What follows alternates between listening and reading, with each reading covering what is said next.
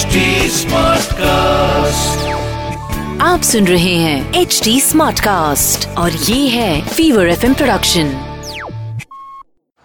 dad dad कहाँ हो आप? What happened, शिवम स्कूल से आ गए? पता है डैड आज मेरा फ्रेंड है ना अक्षत। वो आज सेमेस्टर शुरू हुए ना तो वो टीका लगा के आया। सब उसको देख देख के हंस रहे थे। उसकी मम्मी ने लगाया होगा टीका। अरे हमारे कल्चर में जैसे सारी पूजा गणेश भगवान की पूजा से शुरू होती है। वैसे ही सारे शुभ काम, सारी पूजा, हवन या यज्ञ की शुरुआत तिलक लगाने से शुरू होती है। बिना तिलक का सूना माथा शुभ नहीं माना जाता। पहले राजा लोग भी, जब वो वॉर के लिए जाते थे ना तो टीका लगा के ही निकला करते थे घर से। क्योंकि टीका या तिलक का मतलब होता है शुभ और पवित्र। और पता है, ये टीका कई तरह का होता है। चंदन रोली अक्षत कुमकुम भस्म।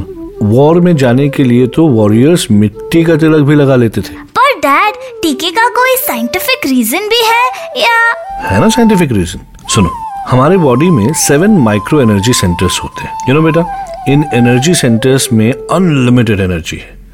इन एनर्जी सेंटर्स को चक्र कहते हैं और फोर हेड पे जहाँ टीका लगाया जाता है उस जगह को आज्ञा चक्र कहते हैं। यहीं पे हमारी तीन मेन नाड़ियाँ ईडा पिंगला और सुषुम्ना आकर मिलते हैं। इसीलिए इसको संगम या गुरुस्थान कहा जाता है।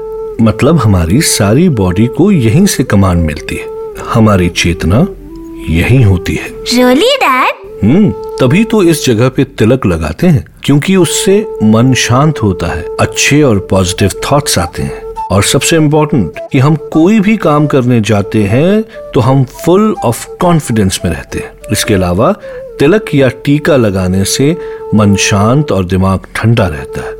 एंड यू नो जो रोज नियम से टीका लगाते हैं, उनको हेडेक भी कम होता है और मेंटल प्रॉब्लम्स भी नहीं होती। इसके अलावा, ज्योतिष के हिसाब से टीका लगाने से ग्रह भी शांत होते हैं। रोली के साथ अक्षत लगाने से लक्ष्मी प्रसन्न होती है। ऐसे ही चंदन का टीका लगाने से पाप मिटते हैं। आप सुन रहे हैं एच डी स्मार्ट कास्ट और ये था Fever F production H smart Smartcast.